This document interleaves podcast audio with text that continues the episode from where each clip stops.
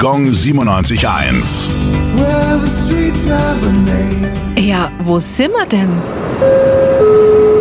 Konrad-Zuse-Straße, Erlangen. Die Konrad-Zuse-Straße im Gewerbegebiet lädt mit viel Grün zum gemütlichen Schlendern ein. Dabei ist Namensgeber Konrad Zuse indirekt dafür verantwortlich, dass viele von uns zu Stubenhockern geworden sind. Er hat nämlich 1941 den ersten Computer der Welt gebaut. Der Digitalrechner Z3 wog ungefähr eine Tonne und füllte einen ganzen Raum aus. Kein Wunder bei 30.000 Kabeln. Ein ganz schöner Unterschied zu unseren modernen PCs, von denen Zuse übrigens selbst nie einen besaß. Aus Faulheit. Er hatte einfach keine Lust, sich in ein so modernes Gerät einzuarbeiten.